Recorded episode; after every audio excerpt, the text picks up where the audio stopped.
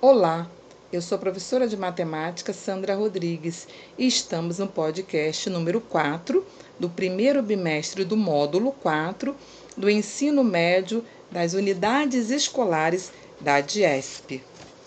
Nosso tema nessa aula é a continuação da análise combinatória, onde falaremos sobre arranjo simples, combinação simples, diferença entre arranjo e combinação e, por último, permutação com elementos repetidos. Então, vamos lá, alunos? Bem, arranjos são agrupamentos onde a ordem dos seus elementos faz a diferença. Por exemplo, se eu pegar três algarismos e formar agrupamentos de números entre eles, teremos uma sequência diferente. Por exemplo, vamos fazer isso com os elementos 1, 2 e 3. E aí, nós teremos uma sequência com seis números e chamaremos esse agrupamento de arranjo simples. Vamos lá? Primeiro número da sequência: 1, 2, 3. Segundo, 1, 3, 2. Terceiro, 2, 1, 3 quarto, 2, 3, 1, quinto, 3, 1, 2, sexto, 3, 2, 1. Está aí os seis elementos dentro dessa sequência. E para cálculo, nós temos como fórmula geral A de n em P, que é igual a n fatorial dividido por, abre parênteses, n menos P fecha parênteses, fatorial. Vocês lembram que na primeira aula sobre análise combinatória vocês falaram sobre fatorial? Onde n é igual ao total de opções e p são as opções escolhidas, tá bom? Vamos a um exemplo. Em um grupo de cinco pessoas, quantas duplas podemos formar? Nesse caso, n é igual a 5 e P é igual a 2. Aplicando a fórmula de A é igual a N fatorial sobre N menos P fatorial, temos que A é igual a 5 fatorial dividido por 5 menos 2 fatorial, que é igual a 5 fatorial dividido por 3 fatorial, que é igual a 5 vezes 4 e resulta em 20 onde podemos formar 20 duplas diferentes num grupo de cinco pessoas.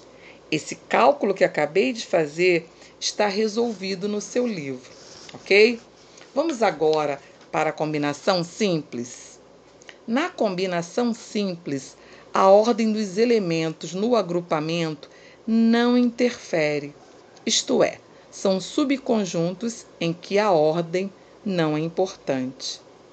Por exemplo, se eu quero fazer uma pizza e utilizar cinco sabores diferentes, tipo atum, calabresa, milho, frango e quatro queijos, eu posso escolher três sabores diferentes para essa pizza.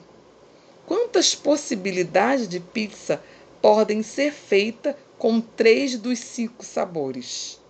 Lembrando que os sabores são atum, calabresa, milho, frango e quatro queijos. A primeira opção, atum, calabresa e milho. A segunda opção, atum, calabresa e frango. A terceira opção, atum, calabresa e quatro queijos e assim por diante. Fazendo pela árvore das possibilidades, chegamos a 10 opções, isto é, chegamos a 10 possibilidades. Aí você me diz: "Ah, professora, é muito complicado". Ah, tá bom, mas nós podemos utilizar a fórmula da combinação, que é C de n em P, que é igual a n fatorial dividido por P fatorial vezes, abre parênteses, n menos P, fecha parênteses, fatorial, onde o N é o total de opções e o P as opções escolhidas.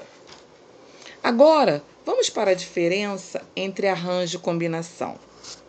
A, no arranjo, a ordem é importante. Na combinação, a ordem não é importante.